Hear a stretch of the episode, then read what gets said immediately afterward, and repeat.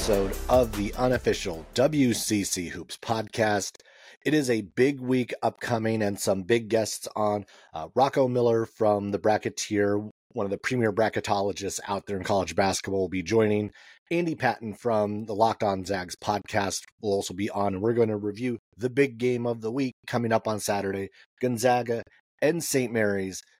Again, big matchup for first place. St. Mary's has had a few of these over the last few weeks. Uh, games for first place against Santa Clara, against USF, now against Gonzaga.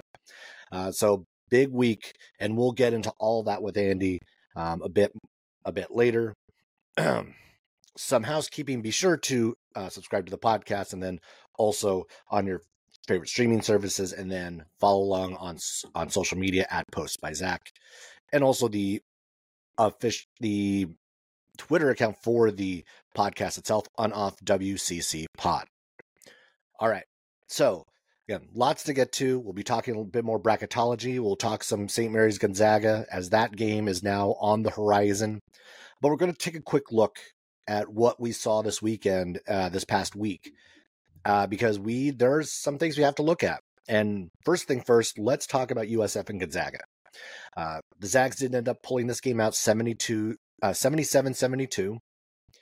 And the first half of this game looked very much like the first half Gonzaga played against Santa Clara just a few weeks ago. USF out rebounded Gonzaga by eight. USF had nine turnovers in the first half, but held a lead at the break. Jonathan Mogbo was not a huge factor in that first half, which, again, if you're looking at that, it's like that was a good sign. Isaiah Hawthorne had 10 points off the bench. Great, great to see that from him. But in the second half, the Zags turned it up and they played much better in that second half, as has been the case over the last month or so. Uh, their second halves have been very strong. Graham Ike had 19 of his 22 points there in the second half. The defense also showed out, I thought, a, a lot better in that second half. There was a stretch there where they held USF to only one field goal in 12 minutes, oh, nearly 12 minutes in the second half. And USF was down 10 with about 114 left. And I, I, along with the broadcast team, thought that this was over and we were going to kind of slow walk this to the end. But that was not the case. USF executed the late game hack a zag plan to to perfection. Uh, they they really extended that game out. They got within three a couple of different times. And then I think the the turning point in that was down four. Uh, there was a fumbled handoff between Marcus Williams and Malik Thomas, which resulted in a backcourt violation, and that just absolutely killed the momentum. They had they had a shot to really kind of get back into that one um, and make and really start to put heavy pressure on the Zags, and just could not do it. Uh, but the Zags also were not all that sharp at the end of that game either, uh, missing a good number of critical free throws. Uh, we saw Ryan Nembhard miss a couple of them at there at the end. Anton Watson missed a few, but it was Graham Ike and Ben Gregg who really came through uh, with some clutch free throws at the end. Over overall, looking at this one, it's I mean Gonzaga still looks like they're trying to find that full rhythm. They still haven't played all that great in first halves um, over the last month. USF, this felt like it was their shot. Uh, I don't think they got a, they did not get a great game out of Malik Thomas. He shot poorly from the field. Jonathan Mogbo was not all that present. He seemed less aggressive than we have come to come to see him normally, especially over the last couple games against St. Mary's and Gonzaga. So again, not a not a great way to kind of go into that one, especially when that was one that was kind of a t- a momentum turning game. I felt for the for the league as a whole, uh, and now with uh, Gonzaga getting that game, moving on to to this week, we are sitting right now. It's Gonzaga, St. Mary's, Gonzaga, and Santa Clara now all sit at one, two, and three. Uh, USF two games back of St. Mary's for first, one game back of both Gonzaga and St. Mary's for that second, second, third slot. Uh, Gonzaga and Santa Clara tied at six and one, and of course, as of right now, Santa Clara has the tiebreaker in that scenario. So the Zags are starting to look are starting to roll a little bit. They've won four straight. They're 15 and 5, 6 and 1 in the WCC. They did then beat Pacific on Saturday, which also was a little which also was rocky. At the start, Pacific had the lead at half, and I know Pacific has given the Zags some trouble over the last uh, few years. So it wasn't completely surprising they went into Stockton and struggled early. But Graham Ike again, uh, he hit 18 more points uh, in that second half against the Tigers and he has started to really, really be the go to guy for the Zags here in the last few weeks. Uh, coming through clutch in the second half, free throws, buckets. He's been there. He's been the guy. The guy I think that we that many expected to see early on, and he was coming off an injury year. It took him some time to kind of get back into the flow of it, figure out where his place in the offense was, and we're starting to see more and more of that as we get deeper into this season. Graham Ike has been great the last few weeks. For USF, now they have to kind of pick themselves up off the mat. They did get a win on on Saturday, so they have gotten back into the flow a little bit. Uh, this week should be a little bit more of a get right week for them. They are going to be at home for both San Diego and Pacific. Uh, so the, yeah, this should be a way for them to kind of get back into a flow, get back into a rhythm. Uh, because they they now have no margin for error on the WCC front. Uh, right now, again, sitting in fourth, just a just a half, just a game back of both Santa Clara and Gonzaga. They still haven't seen Santa Clara yet. They still see Gonzaga one more time. Still see St. Mary's one more time. So plenty of opportunities for the Dons to climb back in. But now it's the opportunity for them to start to find their rhythm a little bit again, but then also get ready for those games because they're coming and they're coming soon. For St. For St. Mary's looking at this other game. So St. Mary's and LMU played each other on Saturday, and this was one I circled uh, because the Lions had given them fits just a few weeks ago down in LA. And it was no different in this one. Uh, St. Mary's did end up pulling it out 70 to 65, but LMU shot 51% from the field. This is only the second time all year long that the St. Mary's defense has allowed a team to shoot more than 50%. They got 24 points off the bench from Justin Wright. They were plus five in rebounding, which is only the third time St. Mary's has been out rebounded all year long. Keli Leaupepe, Will Johnston had 15 apiece. A lot of things went well for LMU. A lot of things went right. But one of the things that got them into trouble was the fouls. They sent St. Mary's to the line a lot, and St. Mary's was very good about about playing solid defense without fouling, without really putting themselves at risk. St. Mary's was 18 for 20 from the free throw line, 90% from the line. Uh, they had also the turnovers. The turnover. So it's not that LMU was sloppy with the ball necessarily. I think they were right about where their season average is. It was that St. Mary's took incredibly great care of the ball. Only four turnovers for the night. Uh, St. Mary's had a 14 to 6 lead points off turnovers. They also got 25 points from Augustus Marciulionis. Aidan Mahaney did not have that great of a game, nine points uh, for the night. Uh, Marciulionis stepped up in a big, big way. Also seven assists, and he's he's been that number. T- he's been really their best player for a while now, and Mahaney has been allowed to kind of like be the be the scoring punch and not have to be that main guy all the time. Uh, and we just saw another example of that on on Saturday with Marciulionis really stepping in and taking the and taking the load off of him. And then also Joshua Jefferson also had a great game. Like we're starting to see those two really be more and more the focal points and where the success lies for the St. Mary's team. Uh, Jefferson had 15 points, six for 10 from the field, four rebounds. Um, so again, another solid performance from him, and in a game in which St. Mary's did did not play its best, did not rebound nearly as well as we're used to seeing them uh, play, which is going to be critical this week. Uh, this is going to be a tough, tough week for St. Mary's, as it is going to be for Gonzaga. I think both of these squads, it's like, because it's going to be Gonzaga LMU on Tuesday night, and before they see St. Mary's on Saturday, and St. Mary's is going to see Santa Clara in Moraga on Wednesday. So two very tough games I feel for both Gonzaga and St. Mary's before they see each other this weekend. And of course, I'm going to we're going to focus because it's only once a week for the podcast, so I'm going to focus on the bigger game. But um, and I'll talk in de- more detail about those two games because you cannot overlook either of those contests. LMU won the last time they went up to Spokane.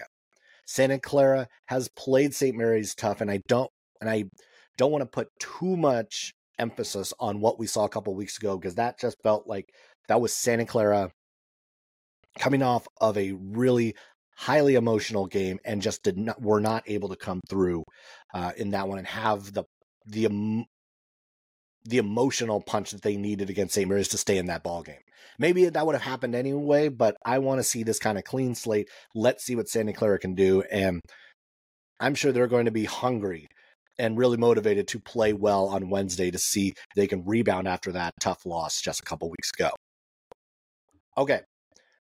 Before we get any further, um, let's get to both interviews. We're going to get to Rocco Miller. We'll go and we're going to talk about uh, where both St. Mary's and Gonzaga kind of sit as far as the bracket, where he has them, what work is left to do, uh, and what we might see from some of these teams moving forward, and maybe some unsung heroes uh, from the conference to this point.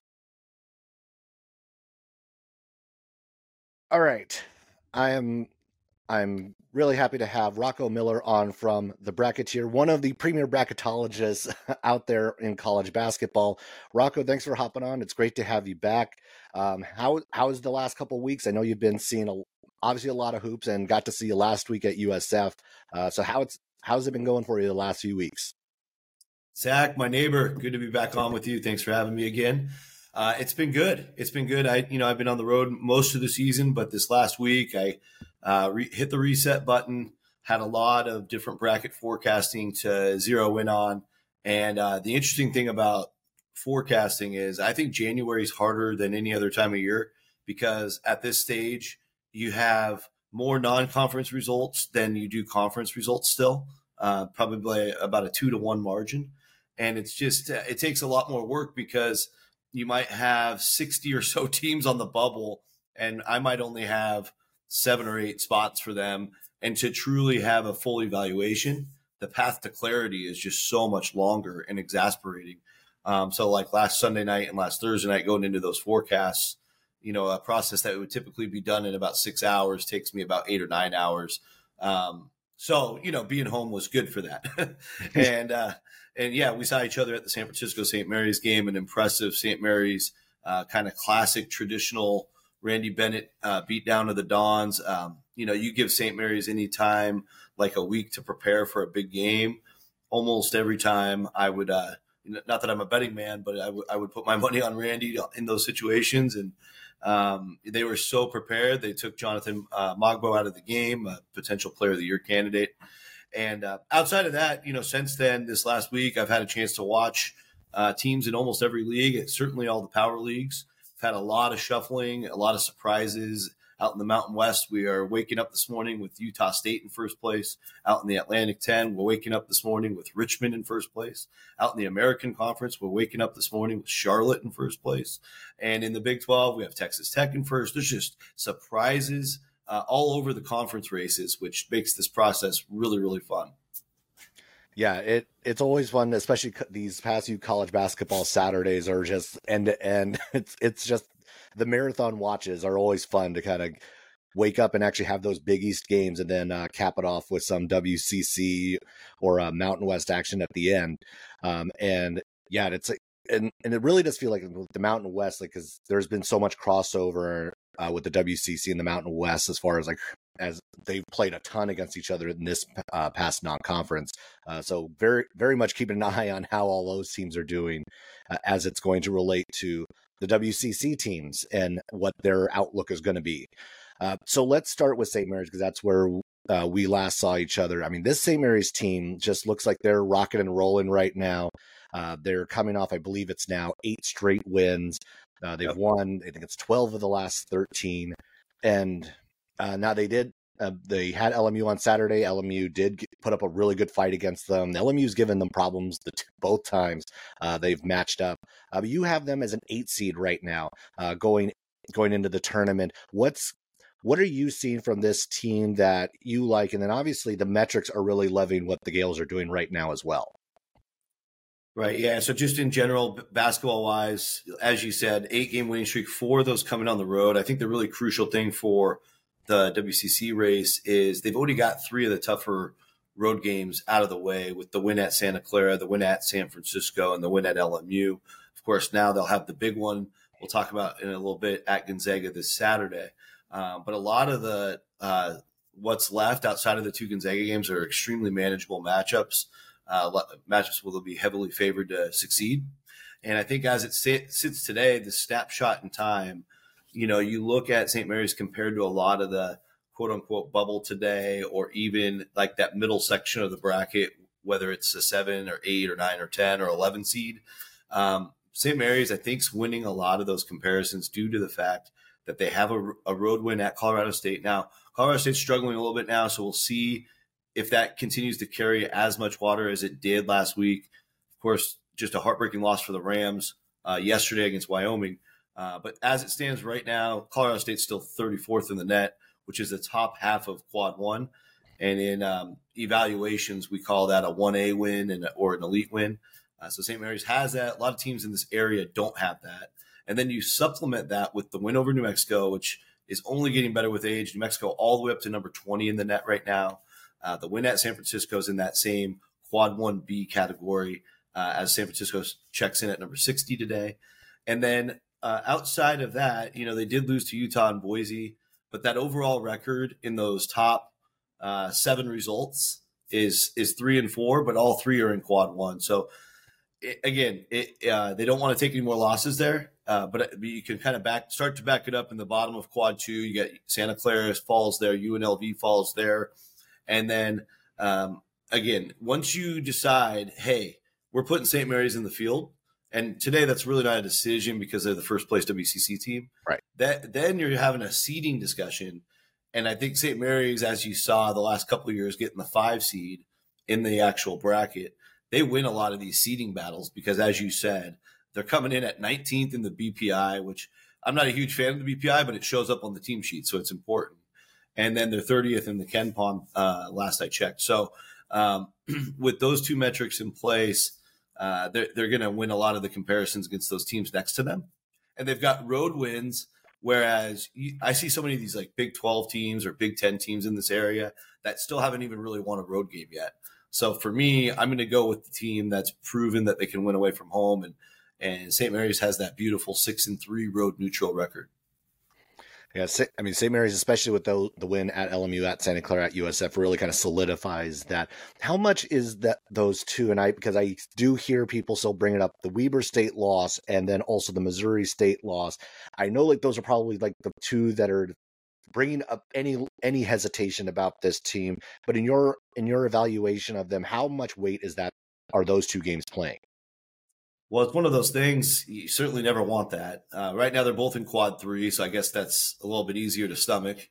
There's always a chance that either could f- fall into quad four at this point. Missouri State's had some weird games lately, but they won a couple times this week. Weber State just lost at home to Idaho State last night.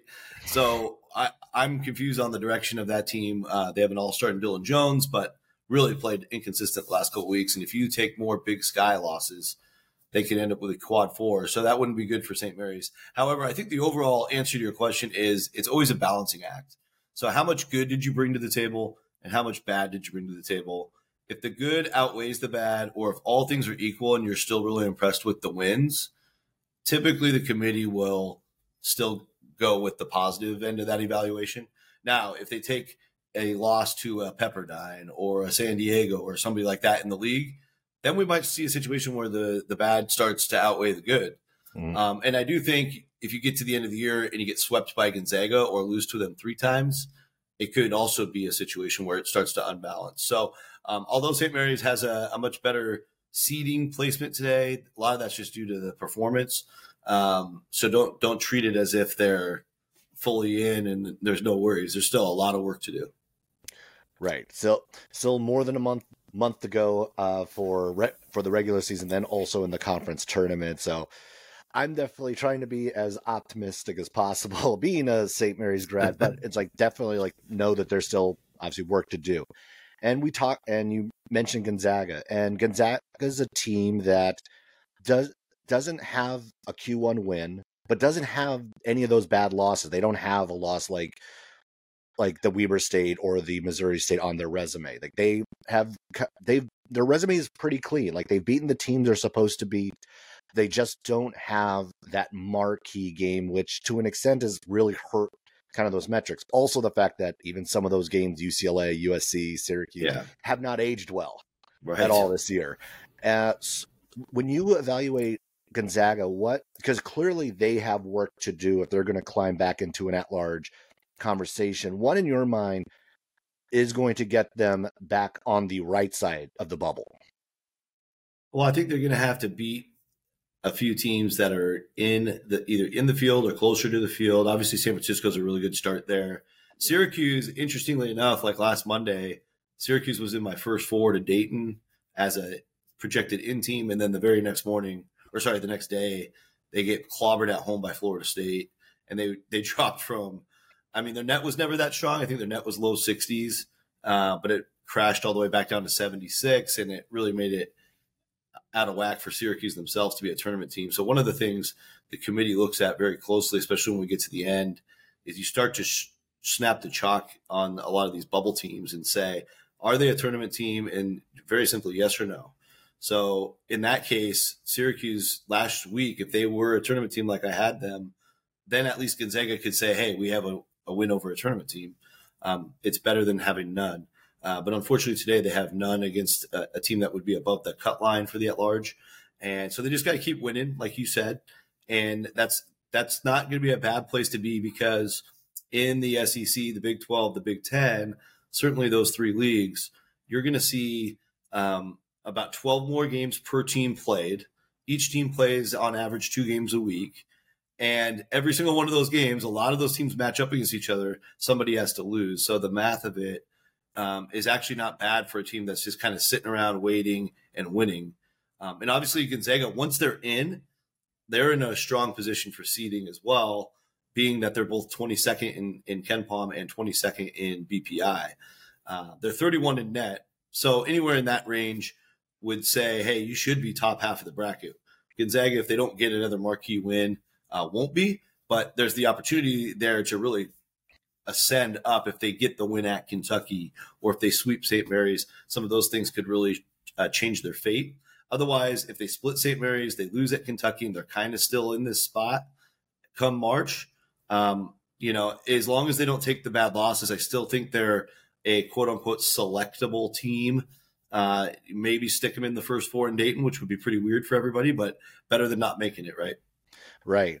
Uh, I mean, this is a team that has not missed the NCAA tournament under Mark Few, so it they this it does feel like they're just in such a strange place right yeah. now. It's not like that they haven't been on this bubble territory before. Like we we can go back to 2016 or like 2011. Like there there have been these years uh, in this run where they've kind of been on that cut line um, and have needed some help uh, down the stretch they have it looks like about they're probably going to have five q1 opportunities left on the schedule one of them is probably actually the wcc final so that's one of like well if you yeah. win that then you don't have to worry about it anyway uh, but looking at it you have the two games against st mary's at kentucky at usf is there a number of like how many of these they have to pull off because it feels i mean if they beat kentucky on the road at rupp like that is going to carry much more weight than yeah. any, anything else they're going to get in the wcc but short of that, like what what do you think they're going to have to do? Like outside clean house, and then how many of these do they have to have?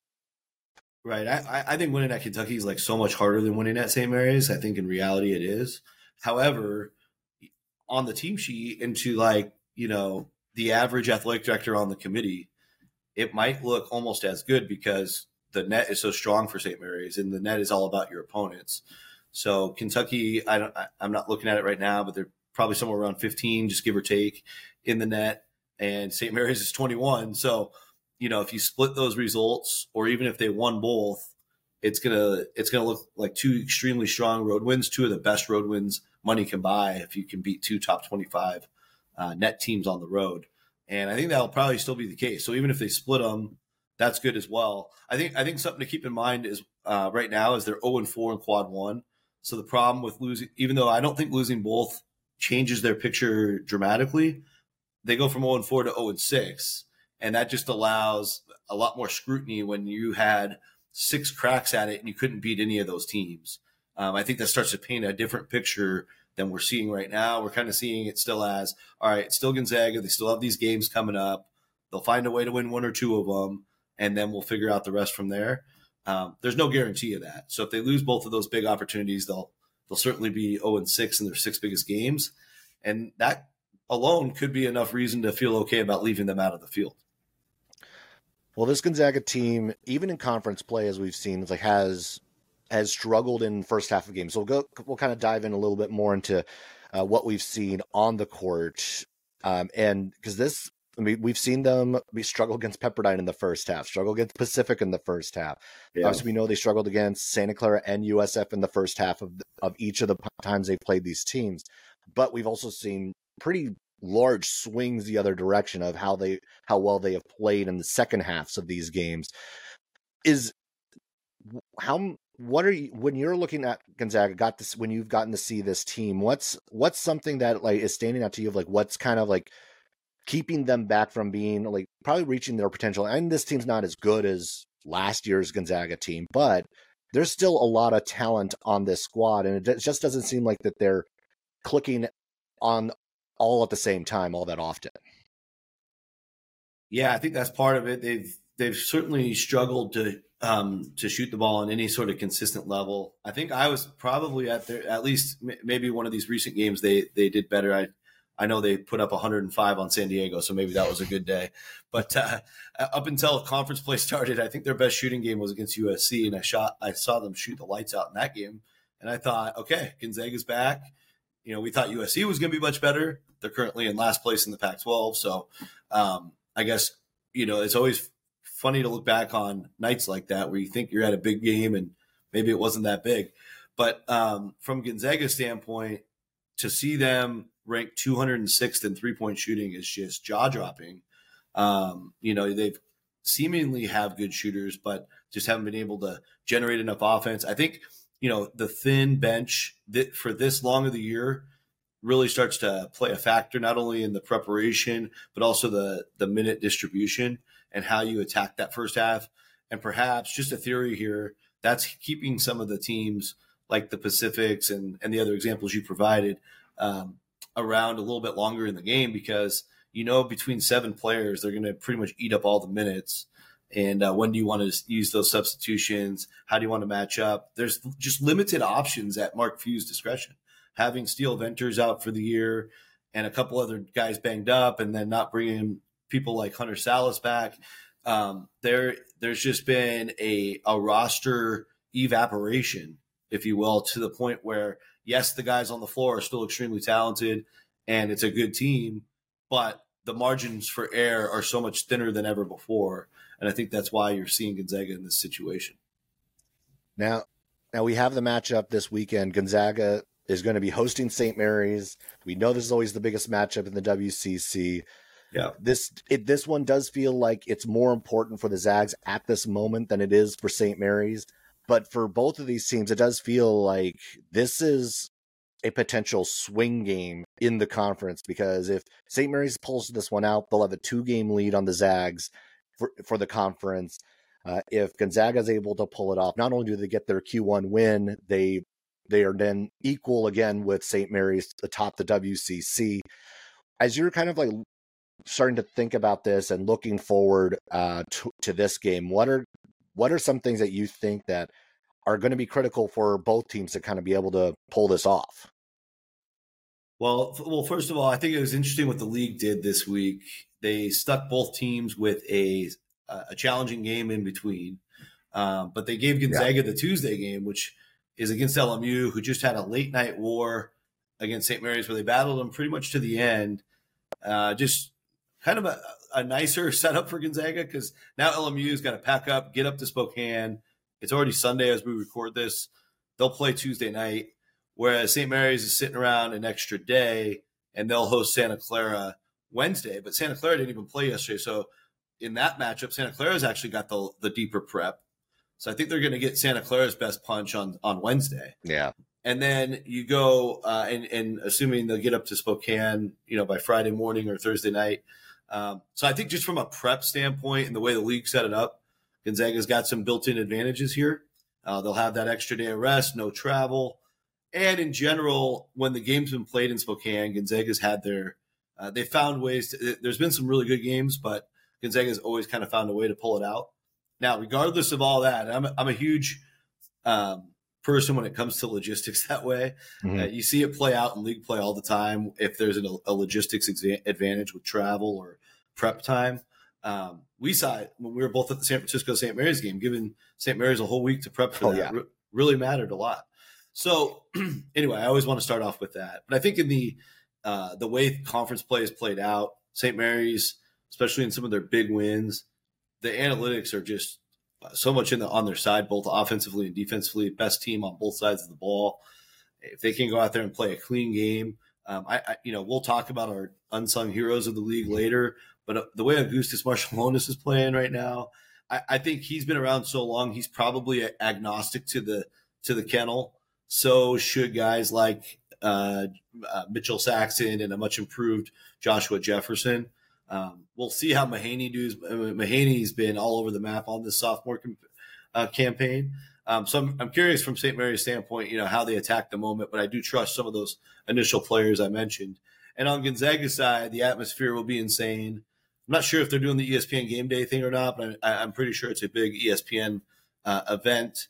And uh, Gonzaga, almost every single time when when the hype's big like that and they're at home, they're going to come through. So I, I have to, you know, I would give unbelievable credit and kudos if St. Mary's can go in there and win in that uh, that entire logistical situation. Yeah, there are definitely some advantages, and almost especially with yeah Santa Clara with the longer prep time for Wednesday's game. Uh, and we, yeah. you know Herb Sendek's going to be have something ready, especially considering how yes. the last go around went, because uh, that because I think you you were at that game as well as Santa Clara St. Mary's. Were you there for that one? Uh, I just did the Santa Clara win over Gonzaga, okay. but it was okay. yeah, like that same week. It was two days later, and they were so flat, and St. Mary's was so prepared. It was a disaster across the board. Yeah, that, that, one was it was like a perfect storm against Santa yeah. Clara on that Saturday because they they all the emotion of that win, just the perfect environment, Steve Nash in the building. That was a great moment for Santa Clara to get that win. yeah, ha- having to see St. Mary's two nights later is a is a oh rough go, and like, and there have been a few teams that have actually had to get both teams the same week. I think San San Diego had it week one. They had St. Mary's Gonzaga, then Santa Clara had to do it. Pacific had to do it this past week. Even USF, even though it wasn't the same week, it was consecutive games. St. Mary's Gonzaga.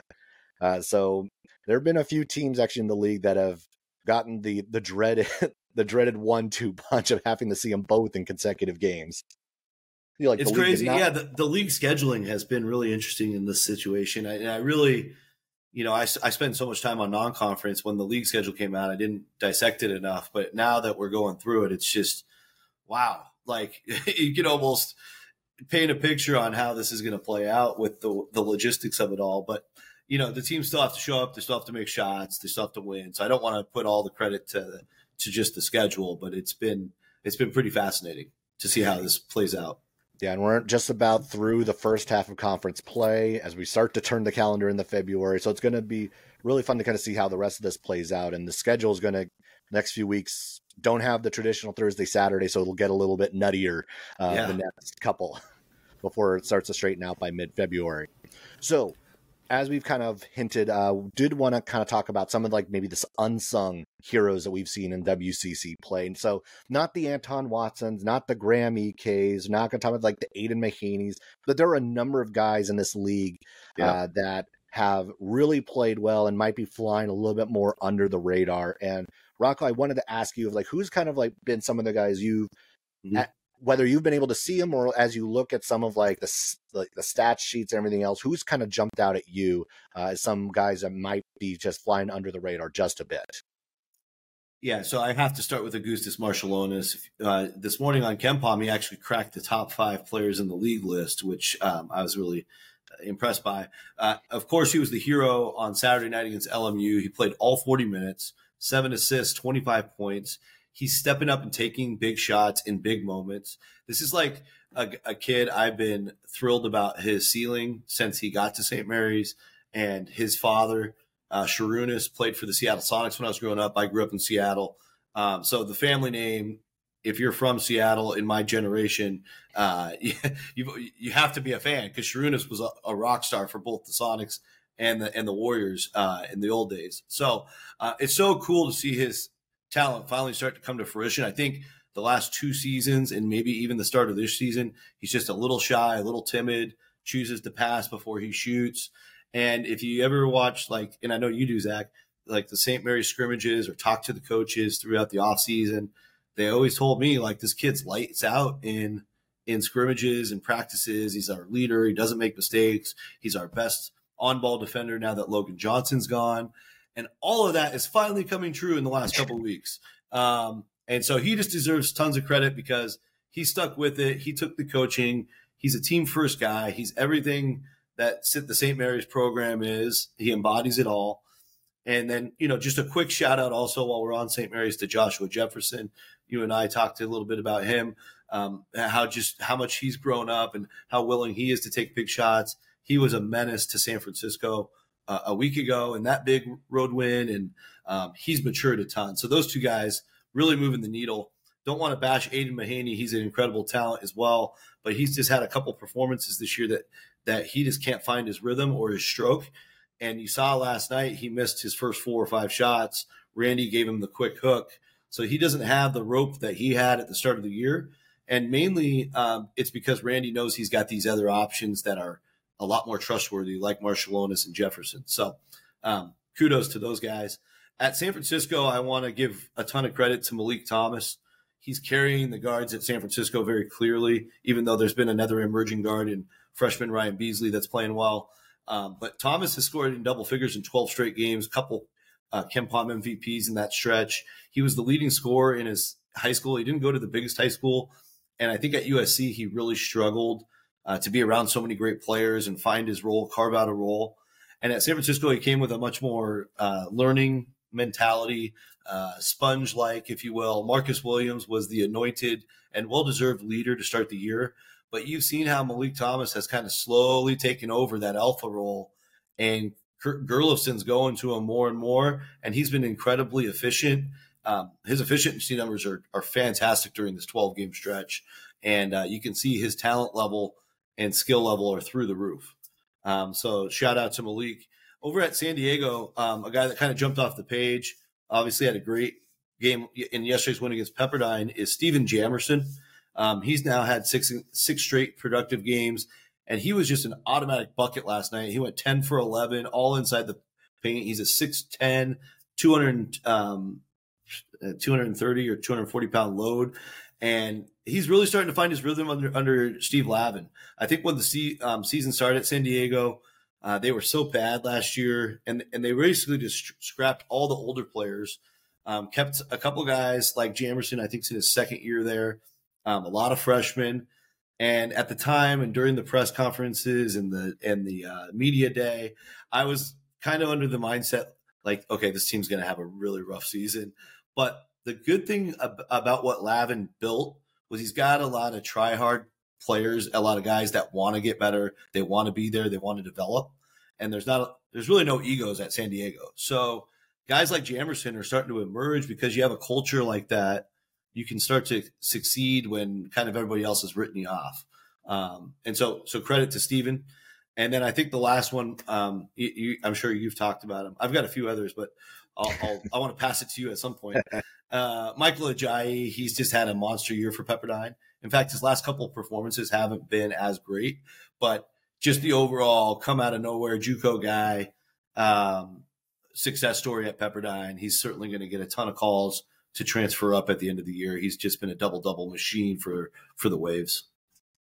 Yeah, all those guys you've mentioned have been have been really like you started to see something grow with those with those guys like Michael Ajayi, yeah, making that leap to D one and really kind of like becoming the guy, especially on a team that was supposed to have Jevon Porter early on. He got and he was hurt, um, wasn't available, and yeah, he kind of stepped right into that role and really started to play well. San Diego's an Yeah. interest, and then San Diego. I feel like they have a lot of really interesting pieces. Again, like they're so young, so like there's a lot to kind of pull from. But one of the guys uh, you mentioned Jamerson, but one of the guys I really looks fascinating is Kevin Patton Jr. He is kind of Oh, like yeah. been like a, almost a glue guy for what San Diego has been able to do. Like he he rebounds, he plays defense well. You see the offense starting to show up a little bit here and there. He's really to me kind of one of those guys who's starting to starting to figure it out again. Like a that San Diego team is so young, so raw that I think we're just seeing they're going through the growing pains right now. They're getting beat up in conference play. Did pick up a win last night Yeah, against beat uh, Portland. Pepperdine. Yeah, and beat And- Portland on Tuesday, so they got two in a row, and Yeah, that game was wild because you had um, uh, PJ Hayes come out of nowhere and hit a school record nine three pointers and score 33 points. And then, of course, last night the regression monster hits him and he didn't make any. But uh, they still won the game, so that's just that's an even better sign. I think that the Toreros are finding multiple ways to win. And I think especially with the pep the win against Pepperdine last night because they had Pepperdine on the ropes just a week ago, and and Pepperdine was able to come back. I think it was like a, they came back from 15 down in that second half and and beat the Toreros. The fact that they were able to come back this week and hold them off and fend them off, I think, shows some growth uh, from Yeah. that squad. That yeah, they're starting, they're they're figuring it out of how to close out these these these tough games. Um, so I think this, Absolutely. San Diego's fascinating to watch because yeah, they're so young. There's talent there. Uh, it's just a matter of how long is it going to take to develop it into something that's going to challenge in this league. Um, and I think that's that's going to be a tough tough road to climb. Yeah, and I think one other thing that's helping them close out games is they're seventy nine percent from the line in uh, in league play, best free throw shooting team by a, by a wide margin, and uh, that of course will only help you win close games if you can get into them. Now, some of these teams you'll probably agree are out of their talent league, so they they are going to have a few more uh, punches to the mouth as time goes by. But you know when they play their Pacifics and Portlands and Pepperdines, they they've already played Pepperdine twice, but um, it'll be interesting to see if they can if they can put a scare into a couple of these top teams. That's the thing. Like, and I said it before, uh, as league was getting started. Like, San Diego had ten wins before before uh, conference play started. So like they and they had the win against Arizona State. So they had some level of confidence that they could do this. Um, now, I wasn't going to put them start to slide them past the five mark, but they very clear they clearly had shown the talent that, that maybe they could be the one who slides into that sixth spot uh, and is kind of Yeah. the leader of that bottom tier of the league. Yeah, and I can see it. If you go back and look, also the Arizona State win was a splash win for sure, but they also had some really nice wins. With looking back, I saw Arkansas State play live at Belmont in a really close game. They beat that Arkansas State team by 14 in the uh, MTE they played in down in uh, Palm Desert. And then this Northern Colorado team, to me, has emerged as probably the number one contender for Eastern Washington in the Big Sky. Again, we're talking lower level uh, WCC right now, but the fact that they knocked them off, I mean, that's to me like at least three pretty impressive in hindsight non-conference wins that they picked up. Yeah, that's they're a team that I do feel like it's. I don't obviously like they're already done with Gonzaga. and Gonzaga smacked them twice. They've seen St. Mary's once, and that didn't go well for them either. No, Uh, but it but it does seem like that they are a team who could sneak up on the likes of a USF. They could sneak up on a Santa Clara or an LMU. Like they're they're they to me feel like the dangerous team if you're if you're one of those teams trying to actually get one of the buys for Vegas. right? Yeah, and maybe Santa. Yeah, they play both San Francisco and Santa Clara this week on the road. Um, they didn't match up very well with the Dons the first time, lost by 20 at home. But I do think with Santa Clara coming off that St. Mary's game, they might be able to give the Broncos a, a, a good run on Saturday. Yeah, they're they're an interesting team. They're I think it's going to be fascinating to see them grow and see how they can get better throughout the course of the year because that that bottom tier of the league is kind of wide open to see who can sneak into that sixth seed and not have to play in that uh op- that opening that opening game or at least like how they're going to restructure because with the nine team versus the ten team tournament. Yeah, I think the format is a. Um, let me think here. We've got eight, the. Nine, I think it's eight nine play each other. Yeah. Well, you've got the four three. We're going to get the single buy. Yeah, and, and then you've got the one two with the double buy. So that means yeah, you'll have to have an eight nine game play, and then five will get the winner of that, and then six will play seven. So if you're in the eight nine, that's the worst spot. You have to play an extra night early. Yeah, and that'll be. I think that's going to end up being the Thursday because we still have Sunday off this year for the tournament. That must be a TV problem, uh, but I'm sure they'll get that. I think they'll get that worked out with the um, with the Beavers and Cougars joining next year. That's true. 11 team tournament uh, starting next year for the WCC, at least oh, yeah. for a couple of years. See if anyone else can um, see how long they stick around, and, and I'm sure it's that's going to be for the the period in which they figure out what they're going to do with the pack two at the moment, who they're going to probably swoop from probably some of the other conferences, but we'll see. Yeah, goes down the road. And it's a, it's a two year deal, so you got them for at least two years, and you know we'll shake things out as time goes. But hey, great time to advertise advertise the Beavers and Cougars both coming off sweeps this weekend. The, the, the Beavers just swept the Arizona schools for the first time in nine years, and it was their first sweep in any Pac-12 um, series in, in four years against anybody. Uh, so great great time to be a Beaver. And then um, the Cougars are are firmly on the bubble, bubble after beating both the Mountain teams, which was really impressive uh, as well. Yeah, I mean, adding those two is going to it's going to strengthen the league. Like you have a Washington State team who I think at when it was announced actually had the best net rating of anyone in the would have been the best net rated WCC team at that moment. Yeah, uh, and then uh, Oregon State I think would have slotted in right around five or six. I think at that time. Um, I need to take a look back to see where they are now, but I'm probably still right about that mark um, as we're talking right now as well but yeah, it's going to be exciting when those two join the league, and I think it'll also give it's it's it's helpful for both to me. It's it's going to be helpful for obviously the WCC to get that exposure with two larger schools, but I think also that those two might actually be pleasantly surprised at the competition level that they're going to see in a quote lesser league yeah. Uh, than what they're used to. Yeah, and I, I, think logistically, I'm excited that nobody will be on an island anymore because you'll have two Eastern Washington teams, two Oregon teams, uh, four Northern Cal teams, and three Southern Cal teams. So you have a lot of different scheduling opportunities with the the travel packages um, to go play them, and it's super close to go Gonzaga to Washington State and also uh, Portland to Oregon State. Yeah, those will. Yeah, it does help out at least for a couple of years, and I'm a little disappointed that baseball wasn't coming with them because having Oregon State baseball would have been fun to, yeah, they're just too elite. They they're they're yeah, too, they're too they're too big. Yep. I get that. Like I was, I saw that. I'm like, that would have been fun. But yeah, they're they're that is an elite baseball program for sure uh, at Oregon State. Yes. Um. Uh, all right.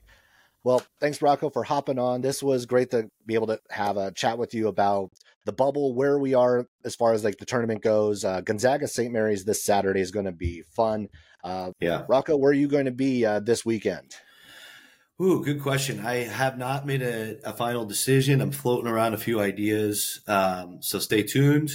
Um, I will be around uh, town for a few more days at least, and then Thursday I am getting close to possibly going down to Phoenix to see Grand Canyon. I haven't seen them yet this year. They play Seattle U. I haven't been to a game at GCU yet, and that's probably their best competition. So uh, I feel like that's the time to do it. And then Saturdays are always difficult um, unless it's a late night game like we had um, uh, uh, last week, just because I am trying to track all 32 leagues throughout the day. I kind of enjoy all the ping pong, not knowing which game to focus on until we get down to like five minutes to go. Um, so I might do that again Saturday, but but uh, the following week I, I I've already decided I'll be in Utah, so really excited about that. I'll have Nevada at Utah State on that Tuesday the sixth. Arizona at Utah on Thursday the eighth. So a lot of a lot of fun ones coming up, and and most of them out here in the western part of the country. Sounds good. Have a great time um, the next couple of weeks in in your travels, and uh, we will definitely catch up down the road. Sounds great, Zach. Always a pleasure. Thank you. Thanks. I want to thank Rocco Miller for popping on and and talk, going through what we're going to see the rest of conference play, where Gonzaga sits, where St. Mary sits. I think it's fascinating to kind of see where where each of these teams kind of lines up and what they still need to accomplish. Gonzaga obviously has a little bit more of a a hill to climb than it's used to having. Not to say that they're not very capable of doing it. I think we just need to see how these results come come through. And Saturday, I think, is going to be another big test for that squad amongst another a slew of tests that are coming their way, including the Kentucky game uh, in two weeks. Okay, so we've talked a bit more. We've talked a bit more about both of these squads. Let's get more into the matchup itself, and I'll bring in Andy Patton, and he and I will go over what we're seeing, what we're going to look for in this matchup between the Zags and the Gaels. All right. Always happy to have on Andy Patton from Locked On Zags podcast and the Locked On College Basketball podcast. You can find him on Twitter at Andy Patton CBB. Andy has it going, and I'm sure like it's it. The week is finally here. I'm starting to get juice for this matchup: St. Mary's and Gonzaga on Saturday. Yeah, I feel like uh, St. Mary's fans are going to be a little bit more excited about this matchup than Gonzaga fans right now. We're kind of coming off of a, a week that didn't go the way that we hoped it would in, in terms of a 2 and 0 week. You know, still beat San Francisco at home, still beat Pacific on the road, but not particularly inspiring performances from the team. So I think, especially when you look at the way St. Mary's has been playing lately, it's definitely a, a little bit more anxious energy uh, in Spokane than it has been in the past. But certainly, always uh, always excited for this game to be coming up. Yeah, and and you mentioned mentioned it like Gonzaga's had some slow starts over the last few weeks. Slow start against Santa Clara, slow start against Pepperdine, against Pacific, against USF. And but but in each of those cases, they've had much better second halves. They've been able to make those adjustments, and especially against both Pacific and Pepperdine, and also USF, we saw like Graham Ike just absolutely went off in those in those games in the second half. Just kind of talk about like what you're seeing from this squad because they are starting off slow, but they are figuring it out later in the game. Yeah, it's interesting. Uh, this has kind of been a trend for Gonzaga uh, for a long time. Like I remember this a lot a decade or so ago when I was a student. They had a lot of slow starts and they figured it out in the second half. I think part of that is is Mark Few making halftime adjustments, uh, and I think another part of it is just that Gonzaga's kind of going to go in with their game plan. Teams are having to game plan against them. That has always been the case in the WCC. St. Mary's is one of the few teams that, you know, you kind of have to have a, a, more distinct plan against. So historically, Gonzaga goes in and does what they want to do, and the other team is doing something different to try to stop them. Pacific ran a zone, which they don't normally do. And we saw other teams trying different strategies against them. And, and you know, are they going to double Graham? Are they going to not double Graham? And, and, you know, every team kind of does it a little differently. So I think Gonzaga has to be kind of reactive to whatever the opposing team decides to do. And sometimes it takes them a little longer. And I think with this particular iteration of the Zags, because they don't have a lot of familiarity playing with each other, they're a really new group, only three returners from from last year, and they're kind of all playing different roles than they did last year. So I think it's just taken them a little longer to make those in-game adjustments. We are seeing them happen. And and you mentioned Graham, I think he has 37 points in the last two second halves of basketball games. He's been an absolute beast uh, when he gets into the second half. Would love to see that start a little earlier for him. Obviously, that would uh, be something that would help Gonzaga fans, you know, breathe a little better during the games. But uh, certainly, seeing what he's able to do in the second half of games has been a huge boost, and, and is the reason that the Zags came out of last week unscathed. And I mean, one of the other things that seems at least like you look at the stat sheet and it actually has been a little bit of a concern has actually been the rebounding against mm-hmm. some of the tougher rebounding teams. USF came in out rebounding Gonzaga. Santa Clara did the same thing against the better squads, some of the better squads in the WCC. It's how much of a concern is the rebounding been over the maybe the, la- the last couple weeks, at least against these opponents that are in the in the conversation of actually being at the top of the league. Yeah, it's interesting. I, I, wouldn't have expected that to be an issue. And, and in fact, when I, I spoke with Coach Chris Gerlufsen, the San Francisco head coach, uh, the day before the game, and he talked specifically about rebounding. He said, you know, Gonzaga's plus 10 on the boards. Like this is a big area for us. And, you know, for them, they had, they have a seven footer who comes off the bench and you think he played a minute in that game, if not less, like he played the last 30 seconds of the first half. Uh, Mogbo didn't have a particularly great game and yet they still managed to out rebound Gonzaga and, and Santa Clara, same thing. Now, Santa Clara is one of the tallest teams in the country per average height. So I'm not as surprised for them. But for Gonzaga, they, they recently made a, a, starting lineup change and added Ben Gregg over Dusty Stromer. They're starting three big men who are six nine and taller, and yet they're struggling to get boards. I think uh, it's a physicality thing in some ways. Uh, guys are getting pushed around a little bit, which is not something we're used to with these Gonzaga teams. Uh, certainly, the guards are not particularly big, so occasionally we'll see the guards getting out rebounded, which isn't as uh, surprising, but I think the rebounding is something that you know on a, on a list of concerns coming into this game against St. Mary's, and certainly uh, next week uh, against Kentucky. Like rebounding is a, is a huge one. With uh, if Gonzaga can't can't get offensive rebounds, if Gonzaga can't give St. Mary's second chance opportunities, like that's going to be a huge problem for them. So it's definitely something I'm hoping the the staff is looking, pouring over tape and figuring out what is going on here. Why are we getting out rebounded by teams that, frankly, we should be able to out rebound and, and trying to address that issue and and you mentioned one of the switches. Obviously, the recent switch has been Ben Gregg, and you and I talked a bit about it on last Thursday mm-hmm. uh, about just like his insertion into that lineup and what difference it's made. Because like he is the, that energizer bunny that this team need that they've needed. Mm-hmm. Um, and the fact that he's been in the starting lineup clearly has made a difference for them. Um, and and you and I have also talked about this that it has that three big lineup has actually worked a little mm-hmm. bit more than I think we thought it would initially.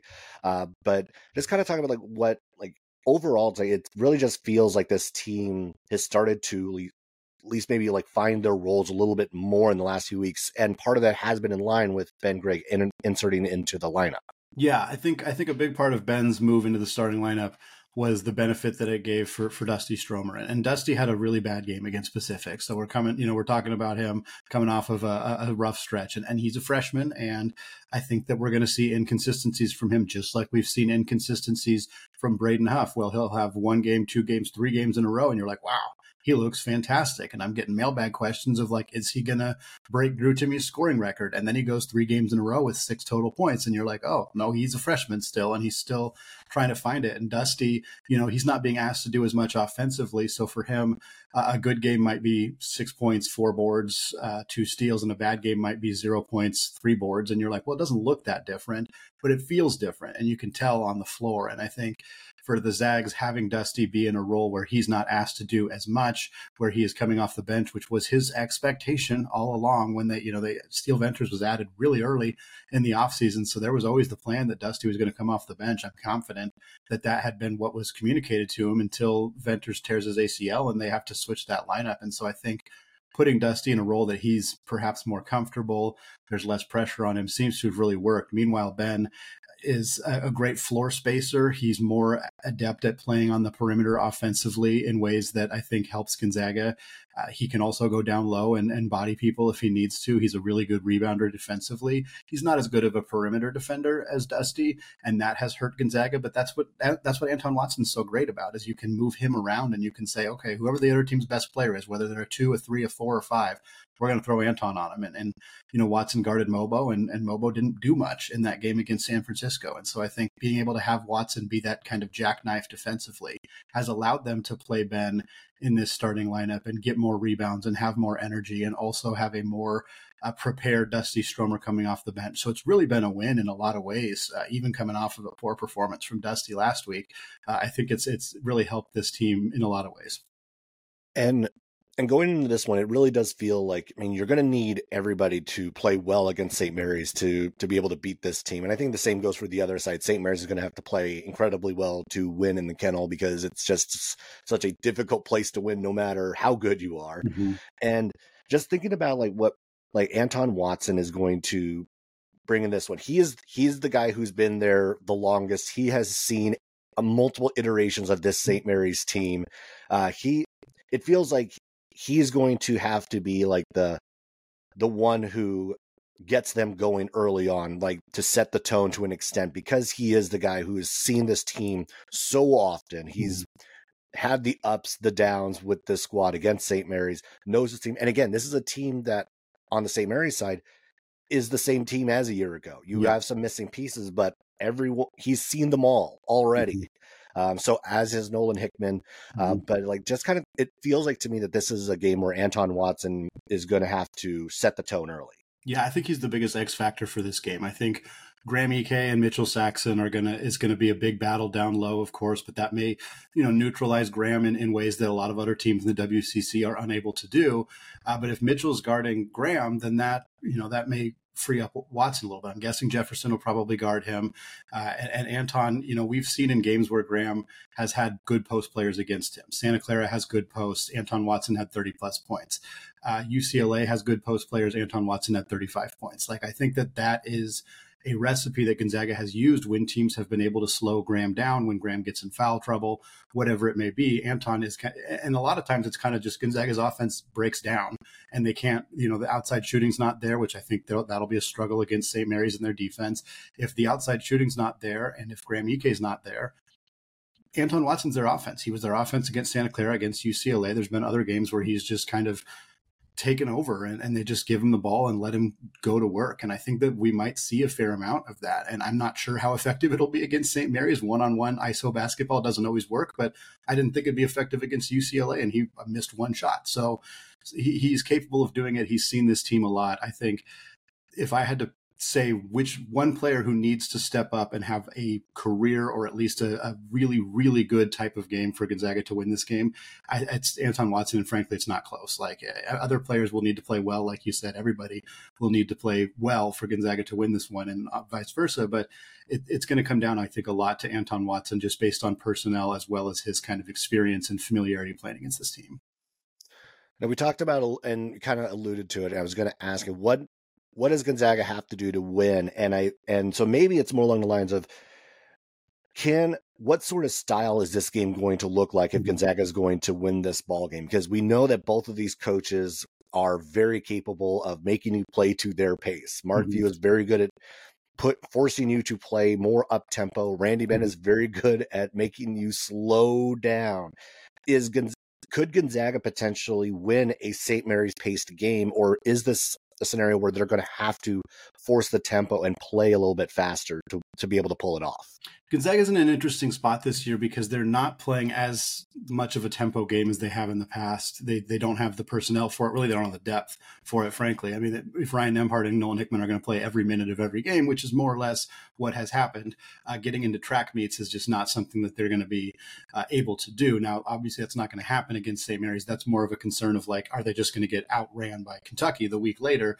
Uh, but for St. Mary's, I think this Gonzaga team may not try to to super outrun them the way they have in the past. I do think they'll try to get out in transition at every opportunity that they can, but St. Mary's doesn't turn the ball over all that over all that often, and Gonzaga is not going to try to get in transition on made baskets. So I, I, think it won't be as much of a running game. And Gonzaga is also a better defensive team than they've been in a while. And, and that's not getting as much attention as I think it maybe could or should, just because most of the attention on, is on the fact that they haven't played all that well. They've lost more games than usual. They're not in the top 25, et cetera, et cetera. But this is a good defensive team.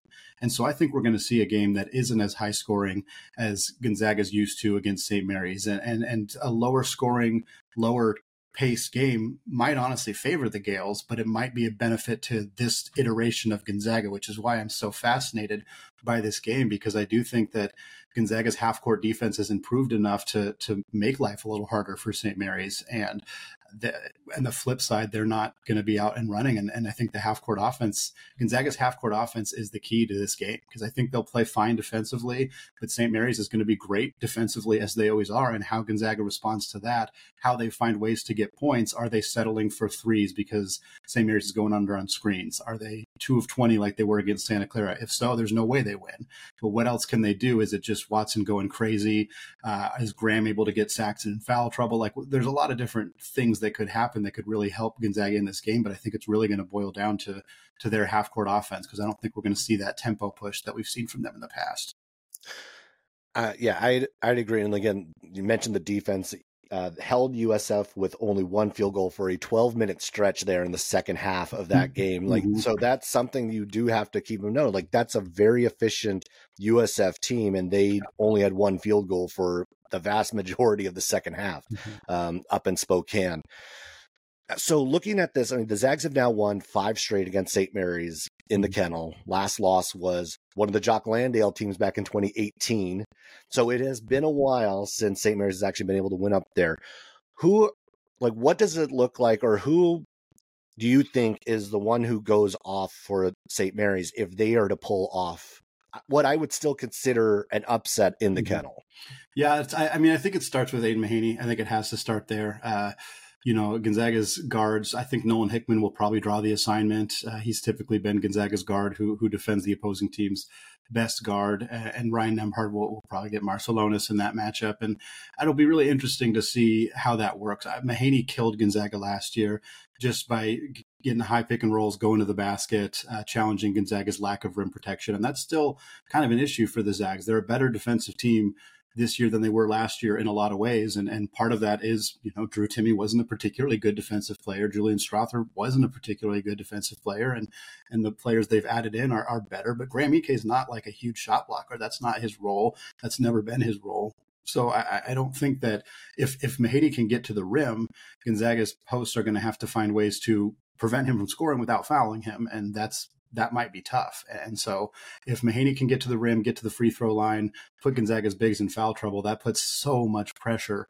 on Gonzaga. And and um, some of the games that they've really struggled against Pacific, Watson picked up two fouls in the first eight minutes or so. I think Graham Ike had two fouls in the first like five minutes of that game. And if that becomes an issue for Gonzaga, it's I mean they have front court depth they have four bigs, but you know they start three of them, so they they're kind of limited in how much they can do there. So I think it starts with Mahaney. I think it has to start with him just because of how talented he is and how well he's played as the season has flipped into conference play. Uh, I mean, this team's struggles early in the season were a huge part because of him, you know, adjusting to being the man and and having some some struggles offensively. And so I think this team kind of lives and dies by him in a similar way to Gonzaga with Anton Watson. And so I think it starts with him. Certainly, you know, Marciulionis, if he has uh, early in the year, he had some horrifically bad shooting nights. If that were to show up, that, that could put more pressure on Mahaney, make things problematic for St. Mary's. So he's a he's a big factor as well. But I think it, it starts with the point guard. And in, and for both of these teams, I don't want to overlook the fact that both of them do have one game before they see each mm-hmm. other. Gonzaga does have LMU on on Tuesday night, and then St. Mary's hosts Santa Clara on Wednesday. And I don't think either of those are going to be easy tests either. No. Uh, LMU has actually played St. Mary's really well the last two times. Uh, they they won in the kennel the last time they mm-hmm. visited. Mm-hmm. So this is still a this is still a a capable LMU team, and it's going to be the return of Dom Harris to the mm-hmm. kennel. Uh, Andy, it's like seeing him return, and with that team, mm-hmm. uh, just like some some general thoughts of like what you're expecting to see uh, for Tuesday night. Yeah, it's unfortunate the way that things went with Dom in, in Spokane. Uh, the injury, he missed an entire year. That obviously slowed his development and his ability to crack the rotation. In last year's team, I think the expectation was that he'd play more for them, but you know, they didn't know that Rasir Bolton was going to come back when they got that commitment from Malachi Smith. Suddenly they have two veteran guards on this roster. Uh, they were kind of committed to Nolan Hickman. Once they realized he wasn't a great point guard, they were kind of trying to scramble to find somebody else to step into that role. And, and Hunter Sallis was kind of playing out of position and it didn't work for him. And Dom just never really kind of got that playing time. And, and uh, it's great to see him thriving. You know, he's, he has done particularly well against not so great teams. If you look at his shooting splits against better teams, they he struggles, and so that'll be an interesting element of you know Gonzaga not only being a game that's kind of more emotionally uh, driven for him and for the Zags and for the kennel and everything. Uh, it's also a good defensive team, so I'm really curious how he's going to play because LMU has been more dependent on him than I think uh, they may have planned to be. He has, yeah. I mean, which shout out to him for for putting himself in that position, but the rest of their guards haven't been as consistent, and so it'll be interesting. I think Dom's the big factor in that game, regardless of the outside factors, uh, just in terms of if he shoots poorly, that LMU team t- tends to not do very well. So it should be a, a fun game, a highly emotional game, but uh, one that Gonzaga absolutely cannot overlook when they're getting ready for St. Mary's. Yeah, that, that LMU team, and there's so they have they brought in so many guards in the off season. Mm-hmm. Uh, it was almost like let's just get them all and mm-hmm. see one of them has to stick, mm-hmm. right? mm-hmm. I think mm-hmm. that was almost the strategy of like they got a lot of good quality guys coming from uh, largely mid-major programs, smaller programs that most of them unfortunately haven't hit, but yeah, Dom Harris has been one of the more consistent options that they've had. Yeah. All right, so let's get into the what I one of the lists that one of the things between St. Mary's and Gonzaga is there have been a number of villains throughout the Mm-hmm. years um, in this rivalry, and each of us have picked a starting lineup of of villains from the other side. So I have f- five Zags. Andy has five Gaels. Of like who who are the list of guys that just get under our skin every time we either hear their name or s- saw them on the court. And Andy, I'll I'll start with you. We'll go back and forth, and let's do. We'll start at the guards, and we'll work our way down to the center. Okay. Uh, start with the guards then, because I, I, was going to start with the center, as you Oh, can probably imagine. Or actually, you know what? Whichever way you want to start. Like we'll just go back. well, I mean. I was going to start with, with with the true villain, Omar um, Samhan. He was the the ultimate first villain that I can recall. I mean, for me personally, as a freshman in his, I think sophomore year or junior year, maybe, uh, and just getting taught from the other kennel club board members, like, "Hey, we don't like this guy. He didn't like us. We don't like him. Like that. That's what this is like." And I don't know how many games I'd been to before my first St. Mary's game, but that was when you kind of really got it. Like that was my first real like college basketball experience of like, hey, this isn't just Gonzaga going and beating some other team by 15 points and we're just happy they won. Like this is there's like some emotion here, and, and Omar really hammed it up as he always has. Shout out to him for kind of still getting booed at the Spokane airport like a few years ago, like that. I love that story. Uh, he's a very very good basketball player. Was very very villainous, and and uh, I think is a, a huge cog in this rivalry. Oh, ab- absolutely. Yeah, Omar just the the the cachet that he carried, just like the he had he had the character to go along with his play on the court. Mhm. Like that's what that's what usually makes Yeah. this. Uh, and I'm gonna go with one not quite the level of the character, but just like also the play, the look. I Mhm. ha- my generation, I have to go with Adam Morrison Yeah. as being that chief villain Mhm. uh, on the Gonzaga broadcast now, and every time I see him on camera, I still like cringe a little bit Yeah. seeing him there uh, because he was just so good. We know like the player of the year, he was top three pick of the NBA draft, but he was just he came to play and he was ready to go in Moraga every single time. Mhm. Uh, that's and he seemed to just like thrive off of that energy from the crowd. Like he he was one of the better college basketball players of his generation, and yet Adam Morrison is one. It's it's hard to just kind of quantify, especially in that era of St. Mary's where we were still trying to get off the Yeah. ground, and he was the guy um, in the midst of that Gonzaga run. Uh, I I will admit, like when when Gonzaga lost to UCLA in that comeback and Morrison Mhm. hits the floor crying, like I definitely did enjoy that moment, uh, A lot but of people. a lot of people enjoyed that moment. Um, I was with my sweet mates. I remember exactly where I was watching that game. yeah. Uh, but yeah, Adam Morrison is probably number one for me. Yeah, that's a, that's he's on a lot of teams' lists. I think for his his style and and uh, ability to beat you and look the way he did. I, I totally get that one. Uh, I'm going to go down to the point guard position. Guy who played with Samhan at least for one year, uh, Matthew Dellavedova, uh, the the the mouth guard. Uh, the kennel, we had a, a game, I think his senior year, where we every single person in the student section got a mouth guard and was wearing them uh, in in honor of him. I guess, kind of a. Uh, I mean, I, I would take that as a sign of respect. I guess. Um, very talented player. Uh, was willing to kind of you know clap back at the kennel a little bit. Always hit big shots. Uh, obviously, long, lengthy NBA career for him. One of the most talented players in that program, and and he let the kennel know about it a lot. Yeah. Uh, all right. Next one I'm going to, and Del- Delly is one of the great ones. Like I also just when I think of him, I think of what he did at BYU and the Dell of a Dagger. That's the Yeah. yeah. it's the BYU moment I remember him most for now. Mhm. Uh, Jeremy Pargo Oh, okay. is All right. one that I would pull as I it was more along the lines of he was just so good. He was so physical, and because he was a, one of the guards for Gonzaga that was able to play above the rim, Mhm. uh, he the way he attacked the basket, the way he was able to really take over games late many times, uh, just drove me nuts. and uh, and he obviously has had a lot, uh, pretty long uh, professional career. Still, I think he's still playing right Yeah, now. Mhm. And yeah, he's. He was just one of those guys that I that I dreaded seeing come into the building. Mm-hmm. Uh, and because he was because it seemed like when he saw us, he played better. Yeah. and that's that's usually the one that's that that makes it that much more much it, the dread just sets in that much more knowing that they play better against you. Yeah. Uh, so Jeremy Pargo would be one one of the guards I'm going with. I'm going looking for my other guard. Uh, there's so many options. I mean, Mahaney's already put himself in that conversation. There's guys like Naar and Rayhan and, and Jordan Ford, but I'm going back to that same era again. Um, Mickey McConnell is the pick here. Uh, game winning three against Gonzaga in the kennel that t- took the absolute life out of that building in a way that I'll never forget. Uh, incredibly talented player uh, for that program for many years. Uh, I think that a, a, guard like if you're thinking about St. Mary's guards who've harassed Gonzaga, I think that that duo right there of, of Delly and, and McConnell is is a pretty devastating one. And and I, I again in a long list of fantastic guards for St. Mary's and guards who have given Gonzaga fits, those those two stand out to me. I was going back and forth on on this one, and you know what? I act, think I am going to go. I'm going to switch mine because I got some feedback on on Twitter about this one, Mm-hmm. and I initially had Matt Bouldin as one of my other guards, Mm-hmm. but I'm going to switch, and I and I have to say Josh Perkins. Ah, Uh. Josh Perkins.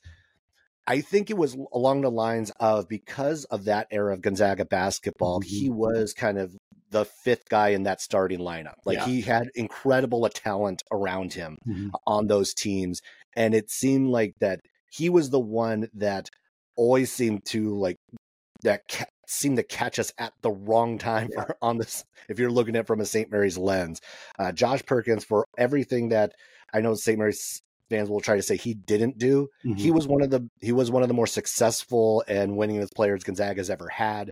He he was he was a starter for what I think was three of the four years. yeah. Uh, so you can't you can't take away just like the impact and what Josh Perkins meant and the role he was able to play on on those teams and and he was a, just a thorn in the side of a lot of St. Mary's fans over the years. Yeah. I'm going with uh, for my I guess my small forward position here. I'm going to go with Calvin Hermanson, and uh, I may have a tiny bit of bias that he also went to my rival high school, so he just really didn't want to to be friends with me. Clearly, um, but really talented scorer. I just remember his ability to get those corner threes off, and it felt like he shot something like 80% in that spot. Was a really gifted shooter. Uh, he had that kind of look in a similar way to Morrison of just like doesn't look like a guy who should be killing you on the basketball court, and yet he did day in day out. Uh, and I just remember he was a part of some of those St. Mary's teams uh, that that took Gonzaga down. That that uh, played. Was that was a really competitive period of time between these two teams, uh, and and he was a part of a lot of of Gonzaga losses against the Gaels, and so he stands out to me. Uh, I was- almost went with Steve Holt, but I honestly just loved Stephen Holt. Like he was a fantastic, fun guy, uh, and he was. You know, I already went with players from that era of, of St. Mary's basketball, so I, I thought Hermanson kind of fit well here. So next one I'm going to go and all right, I'm switching this one too. Initially because I had Drew Timme, but I'm Mhm. like Drew Timme didn't feel like a full villain to me. Like he was just amazing. You had respect for how good he was. Yeah, Uh, I'm going to switch it. I'm going with Elias Harris. mm, I thought Elias might be on there. I, I'm going with Elias Harris because there was so often that he came in and just hit the dagger shot that Mhm. that that set the game in motion. The one I remember very clearly, I think it was the 2012 uh, WCC championship game, and Yeah. St. Mary's I think had a three point lead with with less than 10 seconds to go. Elias Harris hits a hits a three from the top of the key to send it to overtime. Uh, and that was one of the better Gonzaga St. Mary's games I think we've ever seen. Uh, that for that title, and that was a bragging rights title. There was like both teams were going to be in the tournament, so that was just a fun one to watch. But even when he first arrived, he was just so good. Yeah. and that just it was like, oh, man, Gonzaga has another one of these guys, and um, he- yeah, Elias Harris had a little like that energy, that toughness that you you didn't want to see again. Uh, so Elias Harris. Yeah, that's a Um, great pick. That's a great pick. Uh, for my final one, I was looking at a, a couple of bigs uh, to kind of go alongside Samhan. Like I thought about Malik Fitts, but he never really played that well against Gonzaga. I thought about Landale, but those he, that era just he wasn't really the villain. I, I didn't feel in the same way. So I'm going to go somewhat obscure. and I'm going to go with Beau Levesque. Uh, who had some really good games against Gonzaga, and he's kind of back in that same era we were talking about before.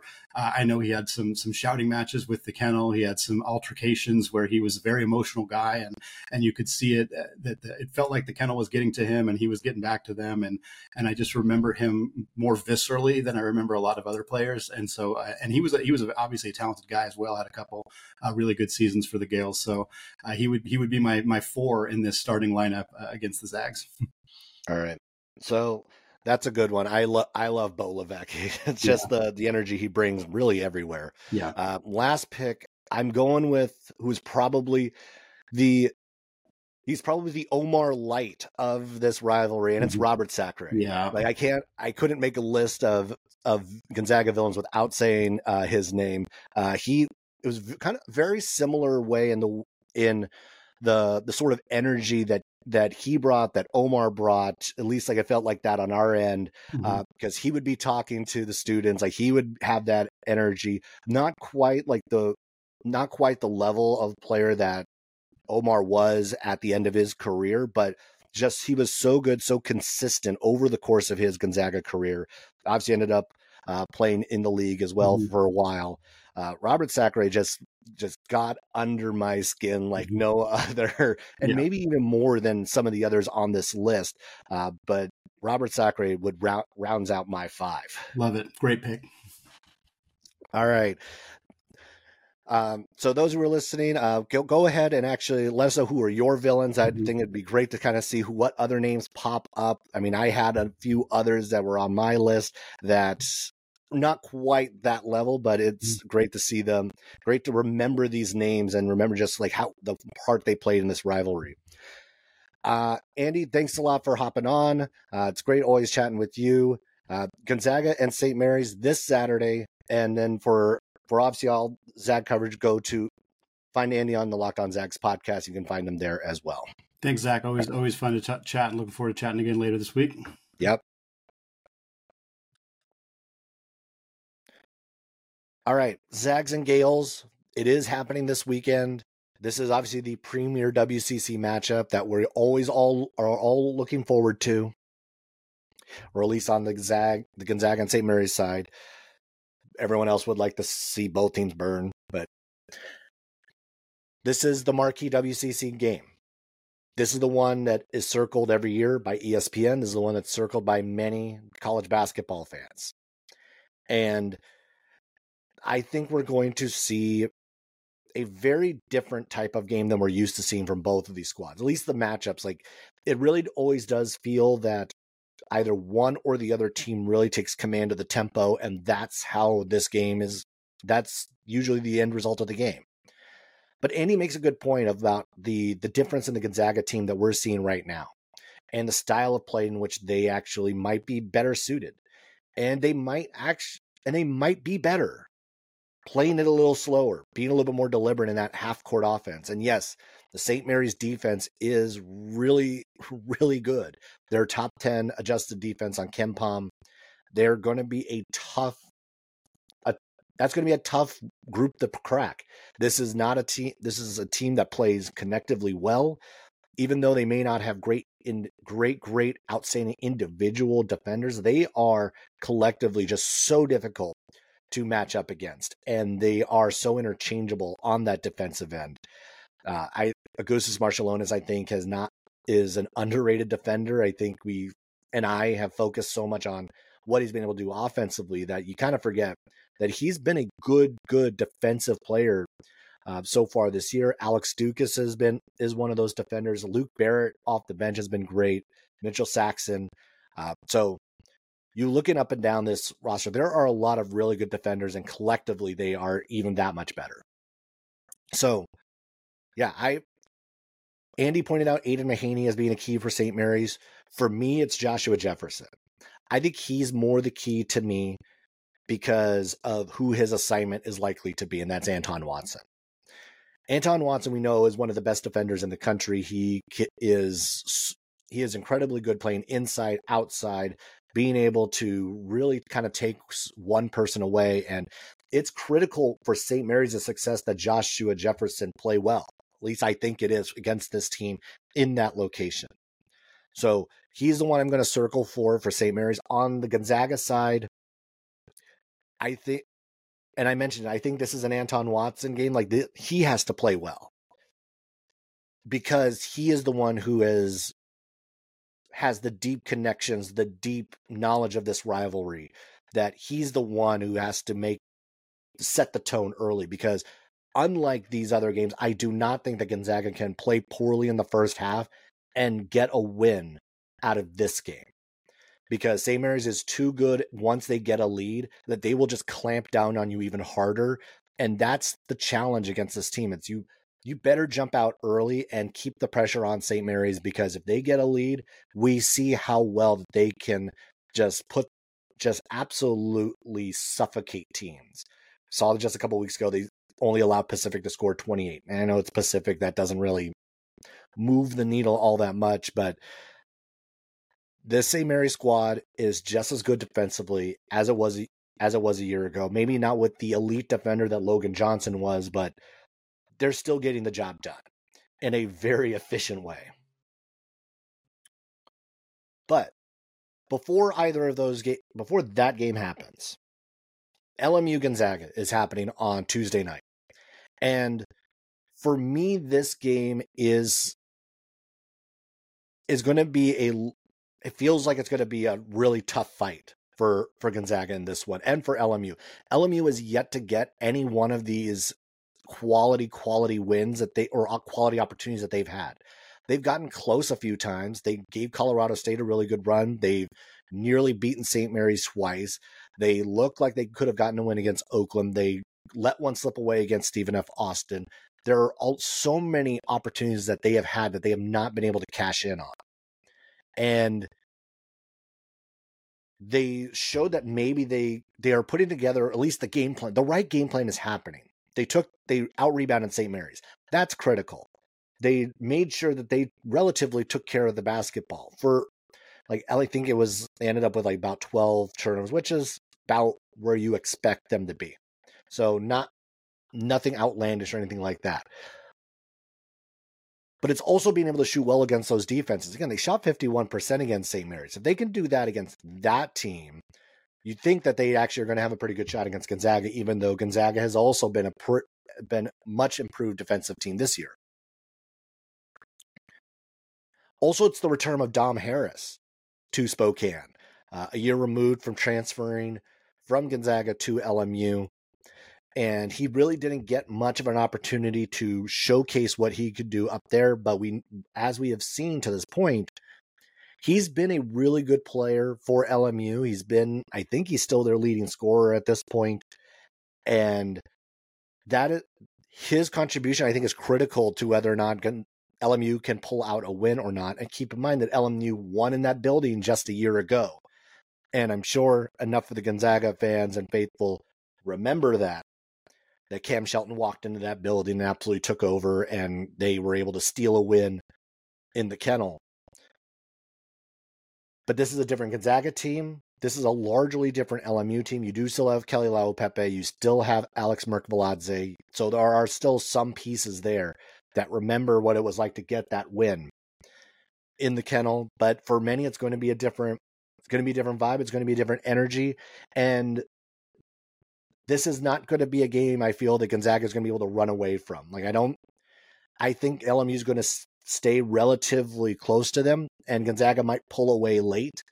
But this does feel like one that's going to be, they're going to get 30, 32, 34 minutes into this one, and it's still going to be pretty close. I think they're going to, LMU's going to hang around in this one for a long time. Unfortunately for them, uh, this still feels like a Zag win um, up in Spokane before they host St. Mary's.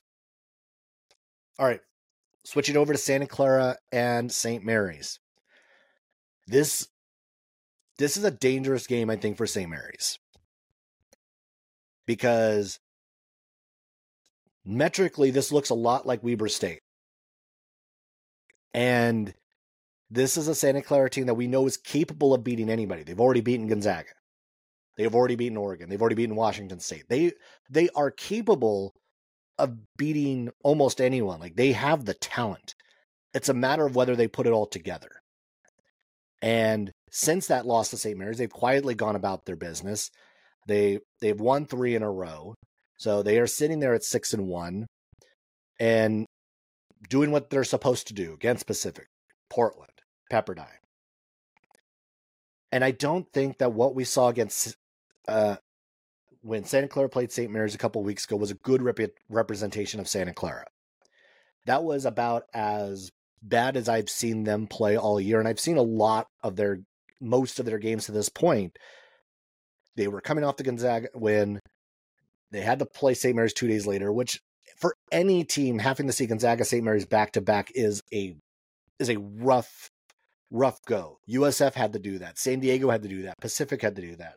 I don't know how many how so many of these teams had to end up playing Gonzaga St. Mary's back to back, but there's been quite a few teams who have had to to do that one too. And I don't expect Adama Bal to be held to four points again. I don't expect Carlos Marshall to only score one point again. I expect this to be a vastly different game than the first one we saw. I expect Santa Clara to be in this game from the get go. I expect them to be able to rebound better than they did a couple a couple weeks ago. This the Santa Clara team is better than what we saw, and I don't think for the St. Mary's fans who saw that game, watched that game, and were very happy to see uh, the the old time rival Santa Clara go down in flames. I would not expect that to be the blueprint on how you're going to have to beat this team on Wednesday because they're going to come out hungrier. They're going to come out more focused. And they've also had a full week to prepare for St. Mary's. They have not played since last Thursday. They were off on Saturday. This gives them so much more time to rest up, prep, and get ready for a team that embarrassed them just a couple weeks ago. And this team is good enough, talented enough to get the job done. And I think the rebounding is going to is the key in this one. St. Mary's is one of the best rebounding teams in the country, one of the best offensive rebounding teams in the country, and second chance points is a critical component to their success. If St. Mary's can continue to do that and dominate on the boards, do their part on with second chance points, they probably pull this one out. I think you also need to obviously have, like have solid performances from either Augustas Marciulionis or Aidan Mahaney. I think Luke Barrett will play a little bit more of a factor in this one. And for for Santa Clara, I you need a big game from Adama Bal. I feel like that's that's a given. You need a big game from him. You need uh, you need Johnny O'Neil to also be big and hitting some clutch shots. Carlos Marshall Jr. needs to get off to a good start in this game. I think you're going to need Brenton Knapper to also play a big factor in this one. Napper was an enormous component in the win over Gonzaga, and he he like most of the rest of the roster was a non-factor against St. Mary's. So I think it's critical that a lot of their role players play well. That doesn't mean that they have to score 15 points, but they need to contribute, take care of the basketball, and do all the little things well because St. Mary's does all the little things well. They rebound, they take care of the basketball, they share it, they are going to attack the basket. They're, we know they're not the greatest of shooting teams, so that is an area you need to take advantage of. And if you can keep them off the glass, that gives you a shot to beat St. Mary's on Thursday, on Wednesday.